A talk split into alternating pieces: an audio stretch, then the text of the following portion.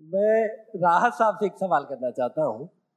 राहत साहब का ज़ाहिर बात है कि क्या सुनहरा माजी है और ये जो आप हाल देख रहे हैं और आगे मुस्तकबिल, ज़ाहिर बात है कि वो खिदमात काउंट नहीं की जा सकती, उनको गिना नहीं जा सकता, बयान नहीं किया जा सकता। गैर मामूली काम है इन लोगों के। तो मैं ये चाहता हूँ कि इस पोजीशन पे कि जब ये कहा जा सकता है कि अब मुझे कुछ नज़र नहीं आता, अब मुझे रास्ता चलाता है, वो इस, उस बुलंदी है फन की। तो यहाँ ये सवाल मेरा जायज़ बनता है कि क्या आजकल के मुशायरों की मौजूदा जो सूरत हाल है उससे मतलब आप मुतमिन हैं? नहीं बिल्कुल नहीं। नहीं कतई मुतमिन नहीं है। और मैंने अपनी गुफ्तु के आगाज़ में मैंने कहा था कि जोश मलियाबादी ने जिस तरफ़ इशारा किया था मैं हर दूसरी रात या हर रात उस दोजख का सामना करता हूँ। बिल्कुल। और जख्मी होकर जाता हूँ।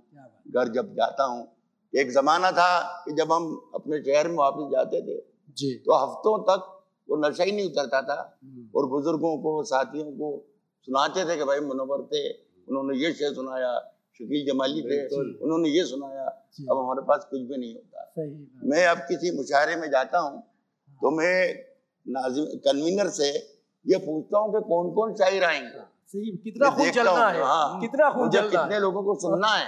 और किन लोगों को सुनना है? और मुझे लगता है कि अगर नहीं ये नहीं जाना चाहिए तो मैं नहीं जाता हूँ घर पे सो जाता हूँ। सही बात। तो ये बहुत खराब रास्ते पर सफ़र कर रहा है मुशायरा। और ए, मैं अगर ये कहूँ कि शायद हम इसको खो देंगे इस इदारे को जो। हमारा तहजीबी इदारा है बिल्कुल। तो मैं शायद गलत नहीं तो सर आपकी नज़र में हम क्या करें ऐसा एक वाकया मैं बताऊँ आपको फिरोजाबाद में एक मुशायरा था। मैं पहली बार गया चालीस साल की शायरी की ज़िंदगी में उस जमाने में। मैं हम्म, पहली बार गया। डॉक्टर नसीम निखत पढ़ रही थी। हम्म, और लड़के जैसे बदतमीजी करते हैं शायरात के साथ वैसे ही हु हक हो रहा था। क्या मेरे बराबर में अंजुम रहबर बैठी हुई थी। उन्होंने मुझसे कहा भाई देख रहे हैं आप? ये हो रहा है मुशायरे में। तो मैंने कहा अंजुम तुम देखो तुम्हें फिर आना है। मैं तो चालीस साल बाद चालीस साल में पहली बार आया हूँ। दूसरी बार इन लोगों से मैदान हश में मुलाकात होगी अब तो होगी नहीं। क्या बात तो कहने का मतलब ये इतना खराब हो गया है मुशायरा कि हम लोग कुड़ते हैं बैठ करके। और ये जी चाहता है कि ये मुशारा कम से कम लोग ये कहते हैं खुलेआम ये अपने मुँह किससे कहना अच्छा नहीं लगता कि ये वसीम राहत और मनोवर के बाद ये मुशारा बिल्कुल तबाह हो जाएगा। ये सुनने के काबिल नहीं रह जाएगा। हम्म, लेकिन ये है कि मुझे अफसोस है कि जो हमारे बाद की आने वाली नस्ल है अगर हम्म, इस मुशायरे को वो संभाल ले इसके मैार को बचा ले तो बहुत अच्छी बात है। एक बात मैं और खास तौर से अर्ज़ करता चलूँ कि कुछ जो पढ़े लिखे लोग जो इधर नई शायरी में आ गए सोशल मीडिया में वो समझते हैं वो सबसे बड़े शायर हैं। बाकी सब ये मुशायरा है। ये मुशायरा वैसा ही ये जैसा होता था। सही बात। इसे आप अगर आए हैं तो इसे आप संभालें। मैं सामीन को सोना नहीं समझता हूँ। मैं इन्हें तांबा समझता हूँ। लेकिन इस तांबे के बगैर सोने के जेवर तैयारी नहीं हो सकते। बेशक उर्दू जबान की शायरी को बचाने के लिए इस तांबे की ज़रूरत है। जब तक ये तांबा नहीं होगा हम जेवर नहीं बना सकते। क्या बात। है मैं। राहत साहब से ये चाहूँगा कि वो हमारे बच्चों को नई नस्ल को क्या पैगाम देना चाहेंगे मुशायरे के हवाले से? कि वो ऐसा क्या करें कि जो ये इस्तेकाम सबसे बड़ा फैसला करने वाले आप ही लोग हैं। मुझसे अक्सर ये पूछा जाता है सवाल कि क्यों हो रहा है? ये खराब क्यों हो रहा है मुशायरा? तो मैं बताता हूँ कि इसमें तीनों लोग शरीक हैं बराबर के। एक तो वो जो मुशायरा करते हैं एक वो जो मुशायरा पढ़ते हैं एक वो जो मुशायरा सुनते हैं। सही है। अगर आप खराब किसी शायर को सुनते हैं तो मत तालियाँ बजाइए मत दाद दीजिए। एक मुशायरा यहीं दिल्ली में आपके हो रहा था जी। और एक शायर तशरीफ़ लाए और एक बड़े जिम्मेदार इदारे ने मुशायरा किया था। जिसके तमाम जिम्मेदारान सामने बैठे थे। और उन साहब ने माइक पर आकर कहा कोई किसी साहब ने कहा था साहब ये तालियाँ मत बजाइए दाद दीजिए ज़ुबान से। तो उन्होंने कहा साहब आप तालियाँ भी बजा सकते हैं और मेरी तरफ़ से आज़ादी आप सीटियाँ भी बजा सकते क्या हैं। कह रहे हैं? सही फरमा रहे हैं आप। और सीटियाँ बजने लगी। जी तो ये सीटी का रिवाज पड़ जाएगा। और वो तमाम जिम्मेदार वहाँ बैठे रहे। मैंने उसका थोड़ा बहुत जो कुछ कहना था मैंने कहा। जी, जी। उसका नतीजा ये हुआ कि अगले दो महीने में फिर उसी इदारे ने मुशायरा किया तो वो सीटी वाले साहब मौजूद थे। मैं गायब था। बहुत अच्छा है। ये हुआ है यही बिल्कुल यही बात यही होता है। सही बात है।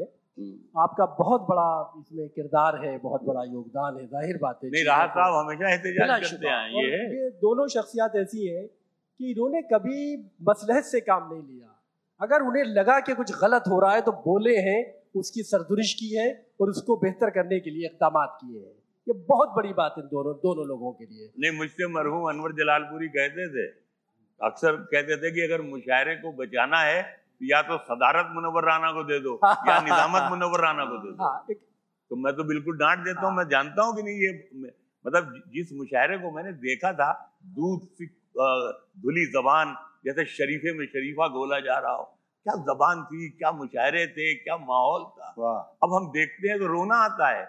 हम और राहत बिल्कुल थके हुए रेगिस्तान में ऊँट की तरह बैठे हुए मुशायरों को देखा करते हैं। और मुशायरे में तमाचा होता होता रहता है। जी जी। अ, साहब एक सवाल छोटा सा आपसे।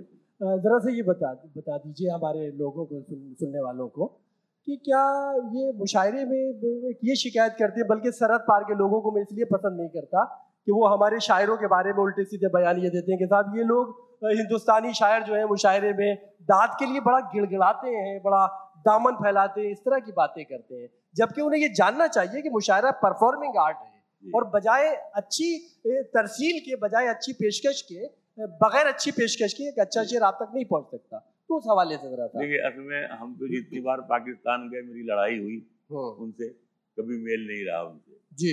पहली बार मैं जब गया था नब्बे में तो मुझसे कहने लगे अच्छा पता नहीं शायद आ, मेरी आ, मतलब आ, वो सागर मेहंदी का शेर है मरहूम का कि लतीफ बात भी है बाप को खटकती है मैं हम्म। जाने कौन सा कांटा मेरी ज़ुबान में है? क्या बात। तो वो कहने लगे आप हिंदुस्तान में रहते कैसे हैं? वहाँ तो ऐसा माहौल ऐसा माहौल ऐसा माहौल। मैंने कहा देखिए मैं राय रायबरेली में जो मेरा घर है मैंने जो वहाँ बनवाया है गज़ल गाँव तो अक्सर मोहल्ले की जो मिली जुली आबादी है लड़कियाँ आती थी और मेरी बीवी से कहती थी मौसी चाची जो भी कहती थी बुआ तुम इतनी देर में लॉन खोलती हो? हमको मंदिर जाना होता है।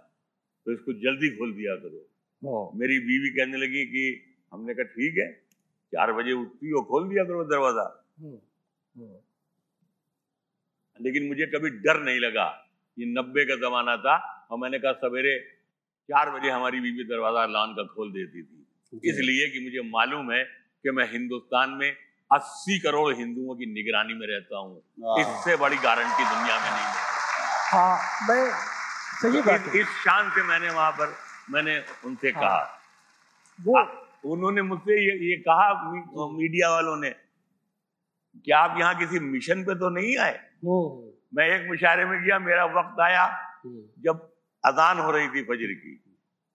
मुझे पुकारा गया मैं बेकल साहब मरहूम थे मैंने कहा चचा क्या करें? कहने भागाओ मैं गया मैंने कहा हजरात हमारे मुल्क में अजान के बाद नमाज़ होती है। क्या बात है वाह। मुशायरा नहीं होता। मैं सलाम किया वापस आ गया बहुत हंगामा हुआ। दूसरे दिन उसने डॉन अखबार ने लिखा Indian poet refuse to recite their poetry. हमारे मुल्क में अजान क्या बात है क्या बात। तो हम तो ज़ाहिर सी बात है कि उनसे हमारा इख्तलाफ ये रहता है कि उनकी जो शायरी है उनकी जो जबान है वो फैब्रिकेटेड है। हम जो जबान बोलते हैं वो हमारे यहाँ पैदा बहुत है। अच्छा बहुत शुक्रिया। दोस्तों इस तरह मुशायरा और हम ये निस सदी का किस्सा है जिसमें हम डॉक्टर राहत इंदौरी और जनाब मुनव्वर राना से गुफ्तगू कर रहे थे।